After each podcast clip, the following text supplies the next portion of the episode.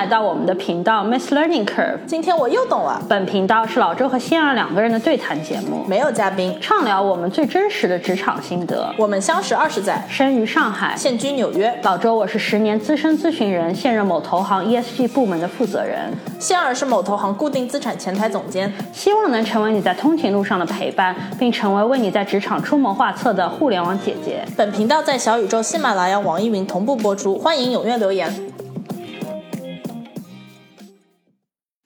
哇哦，大家好，我是仙儿，我是老周。听众朋友们，你的喜欢是我们持续做下去的动力，希望大家订阅我们频道并踊跃留言。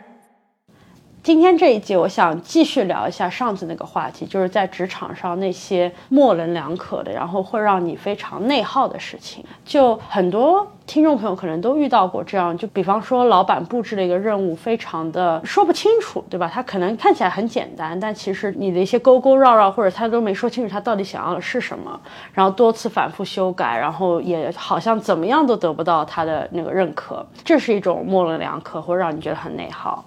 然后有的时候，或者是比方说你，呃，很多听众朋友都是受过高等教育，就跟我们一样，可能天生的道德感比较高，就会觉得说职场上遇到一些，哎。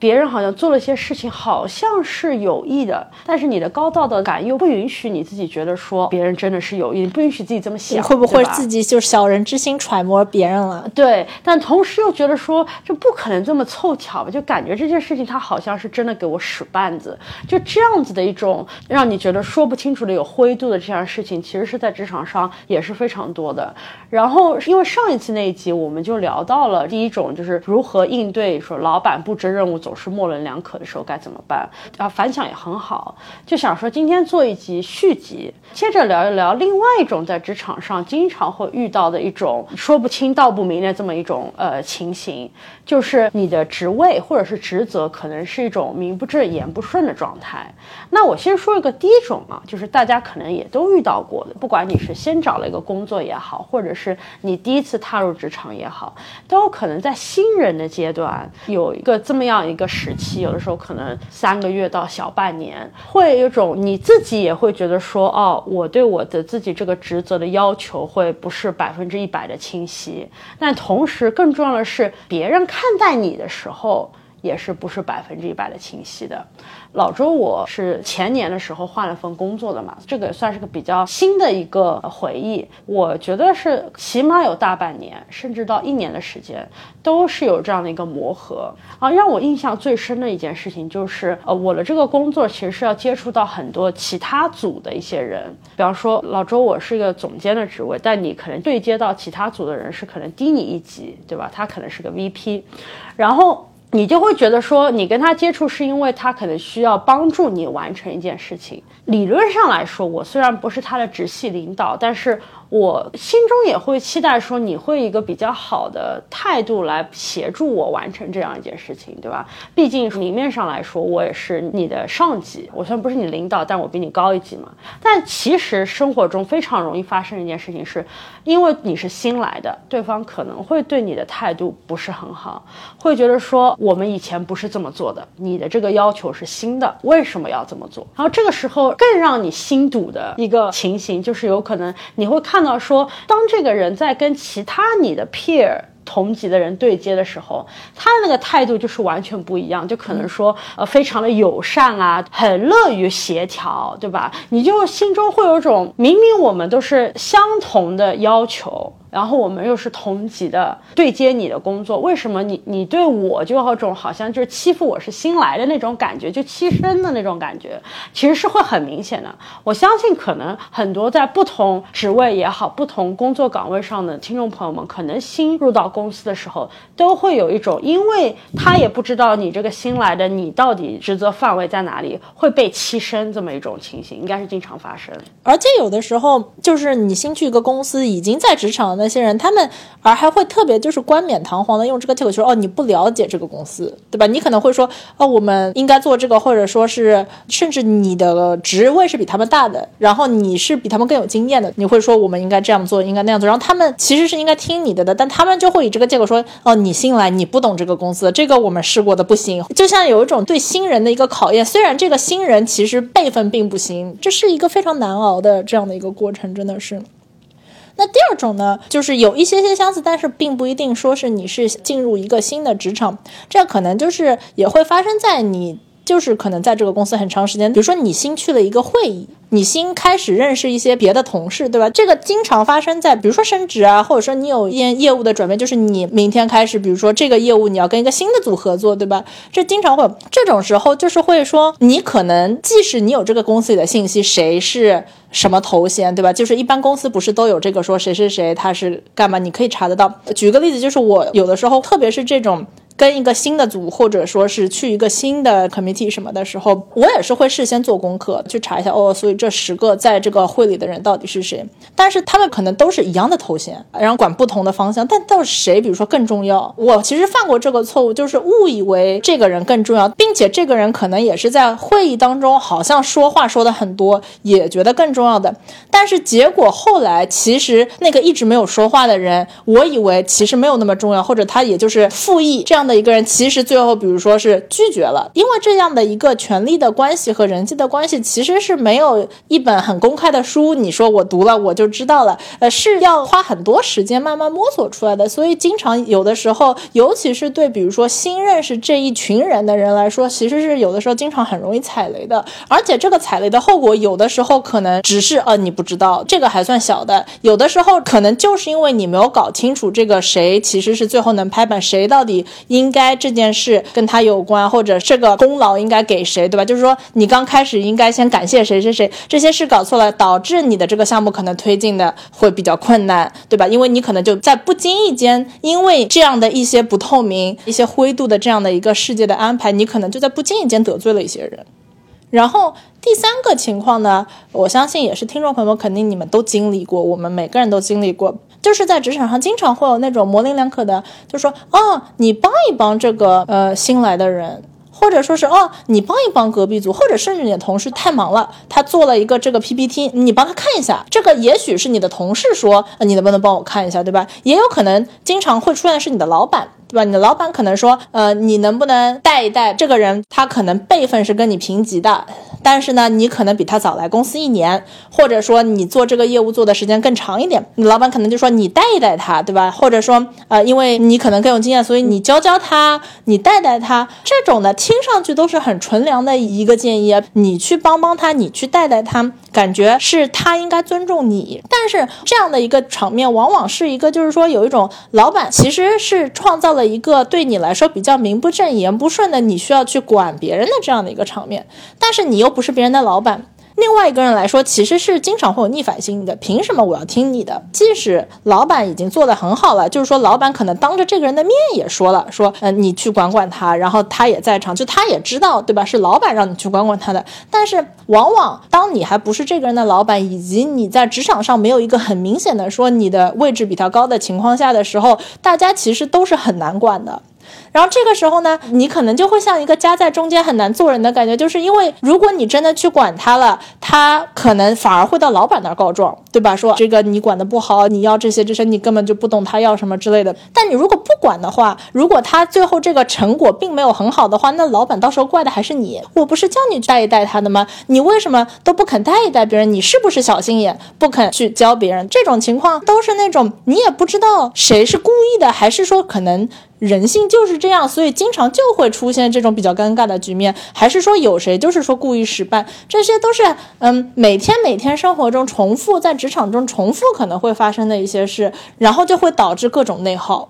对，真的是这样。然后如果说如何处理这样的事情，我觉得我会说，第一点其实最重要是调节自己的心态。因为当你是一个新入公司的新人也好，或者是接触到一些你平时接触不到、不熟悉的人也好，或者是你现在有个身份的转换也好，这是新的事情，对别人来说都有一段需要就是时间来一个慢慢来接受它。所以当你处在这段时间的时候，你要知道，不只是你就任何一个处在这样的一个新的转变的这么一个呃。职责的这个情况下，可能接受到的对方的反应都不一定上来就是友善的，所以你首先是要跟自己说，接受这样的心态，就是说，今天不是因为你好像丧失你以前的魅力了，或者是今天是因为你做错了什么，说错了什么，而使得别人有这么一个应激的反应，很有可能什么都没有发生，而只是因为这是新的。其次，我觉得一个应对这样一个新的比较好的一个方法，其实是进行更多的一对一的交谈，因为只有这样子才能让别人慢慢的觉得说我们熟悉了。举个例子，就比方说刚才先生说的那个，呃，你可能去了个新的会议，然后接触到了十个一样 title，但是不知道谁可能更有权利的一些人。如果说你愿意花时间把准备工作做得更充分一点的话，你其实可以跟这十个人依次。带着 one on one，然后因为在这样的一对一的交谈当中，你可能就会了解到他们更多的背景，他们也会给你很多的反馈。然后你就可能可以知道啊，谁是真正的，比方说更有权力、掌握生杀大权的那个人，以及他们每个人也都会觉得说你给到他们很大的尊重，从而也不会有任何因为摸不清头脑反而闯祸的这样一个情形。然后还有一大类呢，是因为职场，即使你可能在同样的公司里，对吧，做同样一份工作，但是经常，比如说每年或者每个季度都会可能会有一些新的项目，或者说是呃新的要开拓一个新的业务，对吧？因为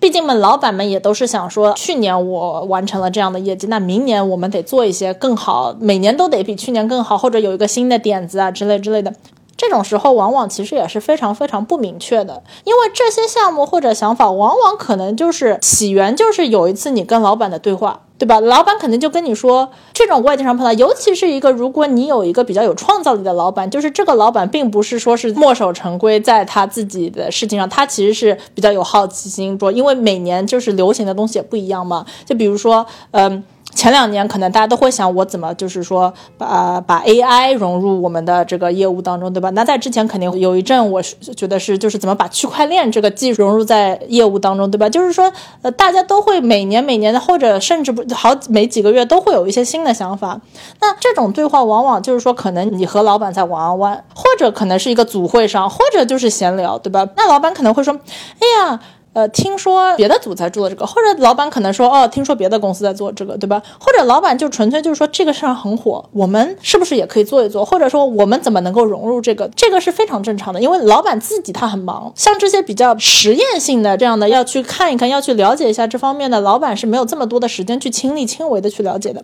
而且往往老板跟你说这个话，老板可能是觉得你还是他比较就是喜欢的，比较亲信的这样，他所以他觉得就是说你可以帮他去看一看。那这种时候呢，我自己也碰到过啊，很容易就会说，哎呀，觉得老板告诉了我一个点子，而且老板其他谁都还没告诉，老板先告诉了我。然后老板很信任我，老板想让我去研究一下，比如说这块新的市场啊，或者那个新的技术怎么融入什么，我就有一种哦，老板亲自跟我说他想要知道一下这个，那我就是要花很多时间去帮他，一定就是要呃展现给老板看，我有这个计划，然后我怎么怎么样去去研究这个新的项目，我花了很多时间，对吧？去读了，不管是去网上查啊，还是去看各种报告啊什么，比如说老板说我们从来没有做过这个。你能不能去看一下，告诉我一下这个我们是不是可以考虑做，对吧？那呃拿到一些情报啊、分析啊、总结啊什么，可能就是花很多时间，对吧？然后可能你呃两周以后花了整整两周时间，对吧？非常努力的做了这些事。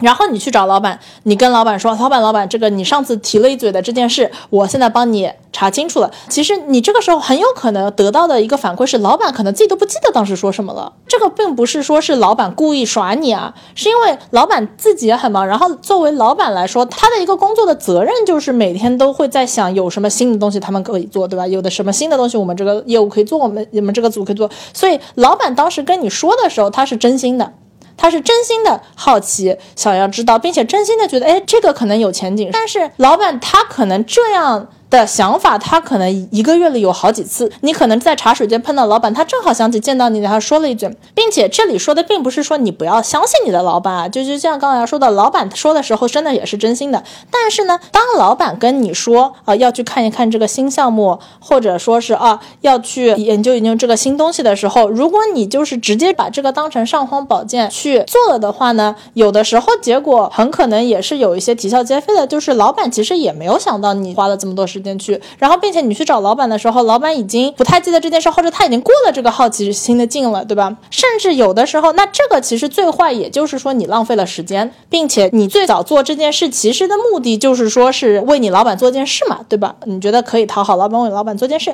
但其实你也等于说没有讨好到老板，然后还有可能会。呃，甚至我有见过的，就是说是呃，其实影响还不太好的呢，是呃，这个人他就是说是老板跟他说了一个什么以后呢，他就觉得这个就是说我们要推了，这个就是说他觉得是优先度很高，他自己也很兴奋，然后他就告诉了很多人，也让手下的小朋友就去帮他做这件事，呃，就有一种告诉别人说我们就要做这个了。所以当他后来跟老板汇报这件事的时候，当然呢，老板的态度就是我当时就是提了一嘴，对吧？你也不要太急，那还有很多步骤要走的，我们到底做不做，对吧？他其实就又得去跟所有的人解释，对吧？然后因为在这个情况下，就不光是他自己浪费了自己的时间，他还浪费了很多别人的时间、同事的时间，并且一个在职场的别人对他的信赖度就会降低，对吧？因为别人就会觉得说你有一点狼来了的感觉，对吧？你跟我跑过来说你的老板想做这个，那我们都是看在你老板的面子上花了这个时间帮你什么的，那这种其实就很难，因为反过来。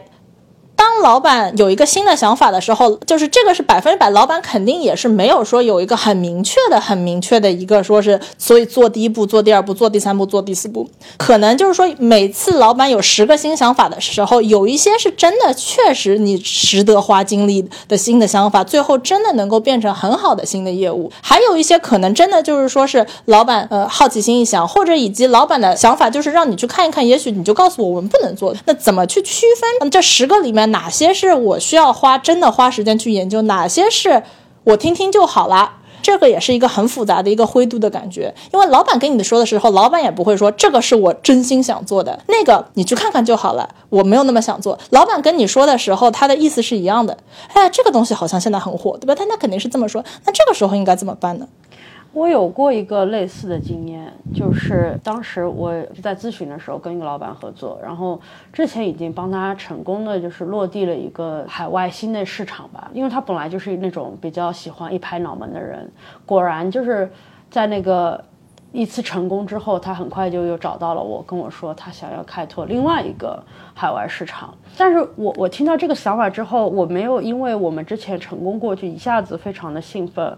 而是，其实我是知道，说他提到了第二个海外市场，其实，在我们组是经常被提及，就很多人都说过他们想要做，但是也知道至今为止可能说什么进展都没有。我觉得我的第一反应当时就觉得说，此中可能有些猫腻是我们不明白的，就是为什么大家都想做，但是最后没人做成呢？到底是这件事情特别难，然后大家没有告诉我们到底难在哪里？还是其实有些其他的弯弯绕绕，其实大家也没有那么想做，或者领导其实有别的想法没告诉我们呢。所以我当时其实是挺谨慎的。我的第一个反应就是，其实我是对峙了我的老板，可以说是 confront 吧，在在英语当中，我就问了他这个问题，我说我说我其实不是很放心帮你做这件事情。除非你能劝服我们所有人，因为做这件事情也不是我一个人嘛，就我也得带个队伍嘛。这有没有一个很好的理由？就是说，比方说，你可以明确的拉到其他老板的一些支持，就那些也提过说有这方面兴趣的那些人，他们为什么没有做成？你可不可以去了解一下？如果他们也支持我们现在去尝试一下，那如果只是一个需要更。努力的一件事情，那我愿意试。但如果当中有其他的弯弯绕绕，那可能我们的确要了解一下，才能接着去做。然后他的确后来就是花了一个 一个礼拜的时间，找了很多更高的高层去了解了这件事情，也告诉了我，他就得到那些人的首肯，可以说是不支持也不反对的这么一个态度，让我就觉得说比较安心一点，因为这件事情可能说不会触及到任何，比方说敏感的一些政治敏感的一些区域。对，已经没有说前人走过的。坑之类的，对，嗯，对，所以就是如果碰到说老板有一个尚方宝剑一样，但是你又觉得好像不是很确切的时候，比起你撸起袖子就要干了，还是有一些方法的。比如说，呃，找老板再问问清楚啊，对吧？我看看老板具体又是怎么想的。你大致就是想知道老板是花了五分钟想这件事，还是老板自己也花了三十分钟想这件事。其实这个其实就是能够告诉你一个呃非常大的不一样了。然后呢，你可以问问老板，就比如说他的老板支不支持啊，或者说和他级别相同的其他的老板支不支持啊，以及你也可以去看一下自己的平级的同事啊，或者怎么样，就看这件事情会不会跟他们有关。如果这件事情对他们也有好处的话，问问他们觉得怎么样。因为或者说这件事情跟他们相关，但是他们有可能会说不的。先去确认一下这些，就是很可能会让这件事在很早就夭折的这样一些原因。先确认好了以后，觉得哦这件事并没有说你忽略。对一些比较明显的这样的一些问题的话呢，那再开始就是说是不管是你自己花很多时间，或者说是你开始招兵买马啊，找公司的其他人花了很多时间，这样就会更确有一个更确保一下你没有浪费时间，并且你走的方向也是老板真的想让你对吧？就是研究的方向。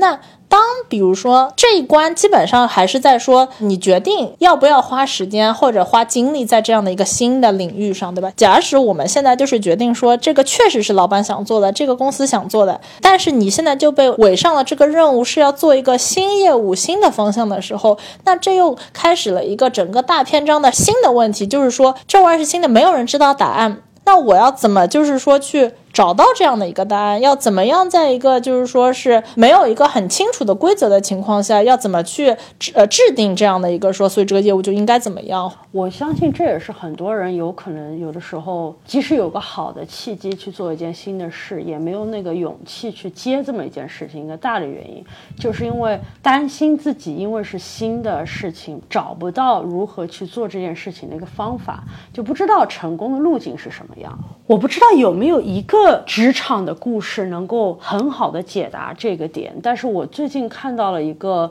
YouTube 上的一个视频，其实给了我很大的启示，我也想分享给大家，看看大家在这个视频里面能不能得到一些自己的感悟。这个视频的 title 标题很有趣，我当时吸引我的就是这个，它就是如何从一美分就一分钱赚到一张机票。可以从欧洲回美国，嗯，对吧？这是我当时看的第一个系列。然后后来我很快发现，他其实不止这样的一一个系列，他做了很多类似于如何从一美分一分钱，然后横跨洛杉矶到北卡罗来纳，就是从美国的最。呃，西边到最东边的那种感觉，就初始资金初始资金都是一分钱，对，这个这是一个三十天的跨度，呃，也有很多就是类似于一美分怎么样给观众买一栋房子之类的，就他做了很多一美分系列，然后我我就一下子就把我吸引住了，因为他做的真的很有趣，然后我就发现他，我先讲一下他是怎么把这个一一美分变成很多钱的，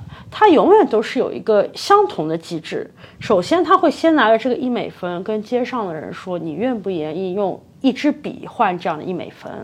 然后因为一支笔嘛，你也知道，现代人其实笔丢了也就丢了，就是不是一个很在意的事儿。其实是，如果你坚持去问一些人，大概率你会得到一个人愿意用一美分给你换一支笔。那一般来说，这是会成功。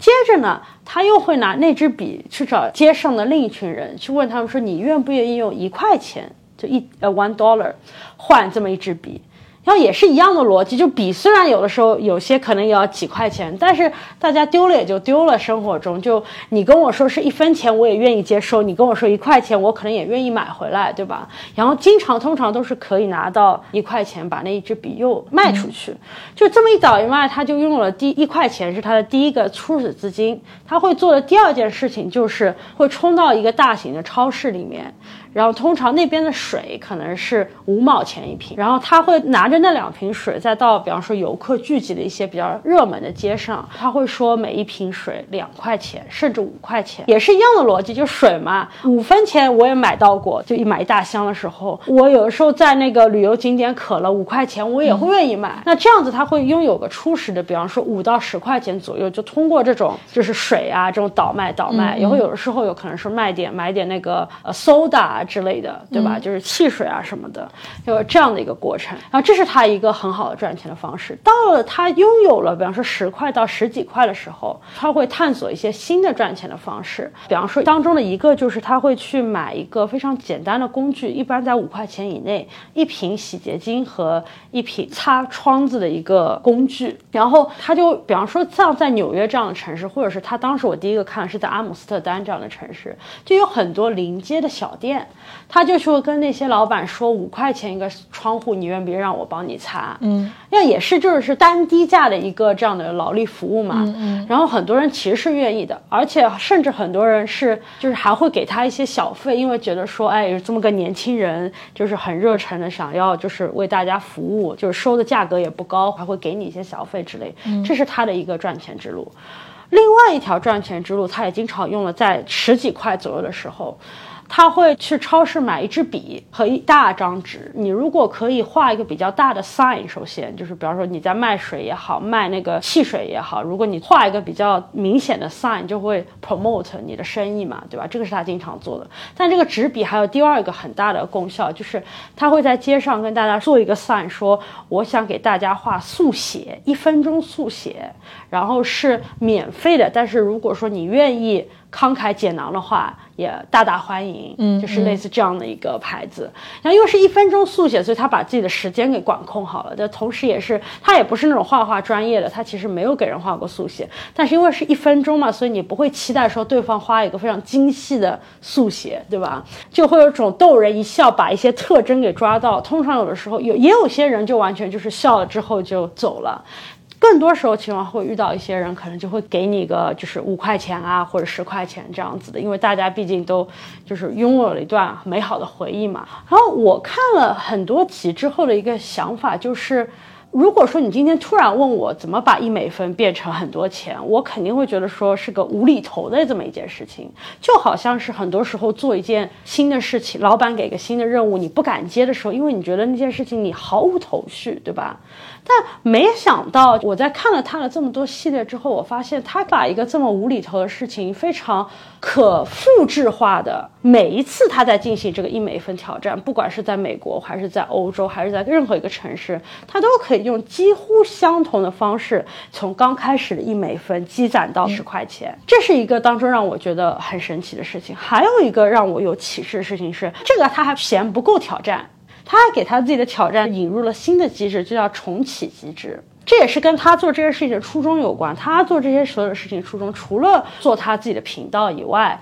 也是他是希望看的人能够支持他选的一个慈善的机构。如果说有人给他投钱，然后他设置了一个 threshold，我看的那一集是，如果有任何人或机构一次性捐款五万，那不管他之前赚了多少钱，就马上归零，就从一分钱再开始，再重新找找笔。对的，对的，对的。而且每一次它重启。你都会发现它很快，而且是会比之前更快的，能够把刚开始最辛苦的那十几块钱赚起来。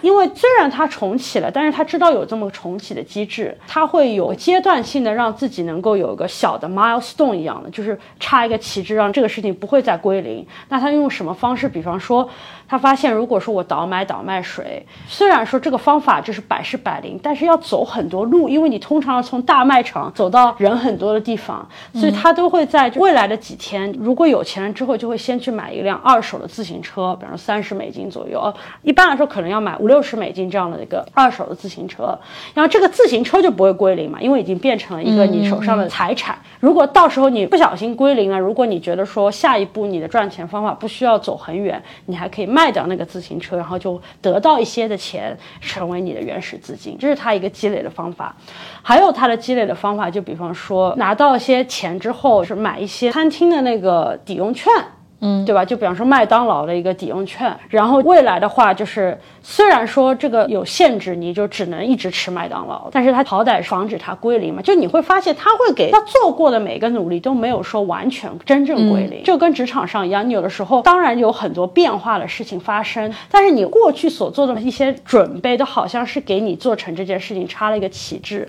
好像买了辆自行车，好像买了个兑换券一样。然后等到下次你不幸被人归零的时候。肉眼可见的，它又能够从一美分变成十几块钱的这个速度，马上就变快了。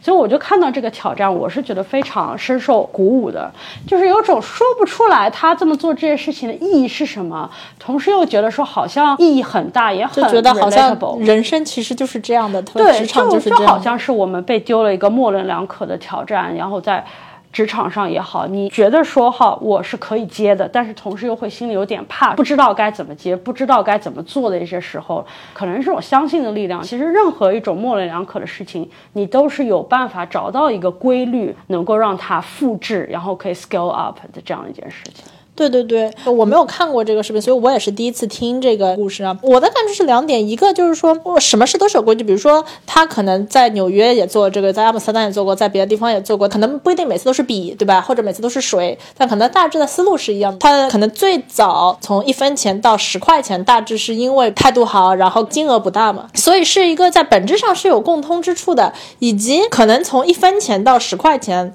和从十块钱到一百块的策略又是不一样的，这个跟职场上非常的像。比如说你要推一个新工作的话，刚开始因为你其实真的没有东西可以给别人，你可能其实是要用一些自己，不管是画饼啊，还是说是你可能就是自己的热情，你相信这个吧，然后你觉得能给他们带来怎么样，然后说动大家帮帮你。但是当你有一点积累的时候，你就可以实打实的，就是说有这些利益啊，或者说那你看你的老板现在愿意做了之类之类的这种，并且还有。有一点就是说，是归零的机制，我觉得也是挺有感触的，因为我觉得这个其实就是跟职场很像，职场不是一个一直往上走的这样的一个曲线。即使最幸运的人，他们可能也就是在职场的初期的几年，你可能一直就是说往上走，你从实习生做到正式员工，然后正式员工做一年、两年、三年，然后可能大家都会有个呃，如果是银行的话，可能两三年左右你会升第一级。但是当你做到中层左右的时候，大家无可避免的都会碰到很多各种各样的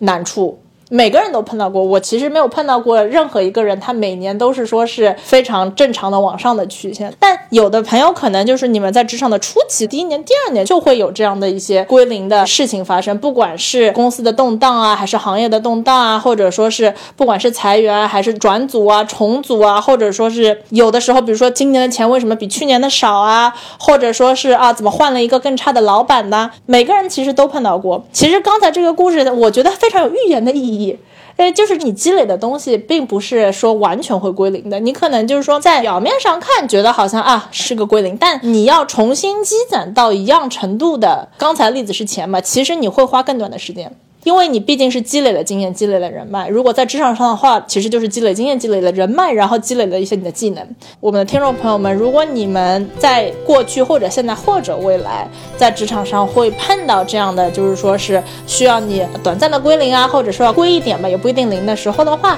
我觉得这个是一个很激励人的故事，真的是。听众朋友们，上集我们讲了上级布置的任务模棱两可的时候要怎么办，然后这一集呢，我们着重讲了当个人职责范围。的定义不清晰、名不正言不顺的时候要怎么办？希望这个对大家有帮助。那这里做一下预告，下一集我们会继续说这个理解灰度的重要性，会着重讲当面对同事的一些难分善恶的行为，你到底是想多了，还是他们真的有意要害你呢？那遇到这样的时候的时候怎么办？希望大家也留言关注。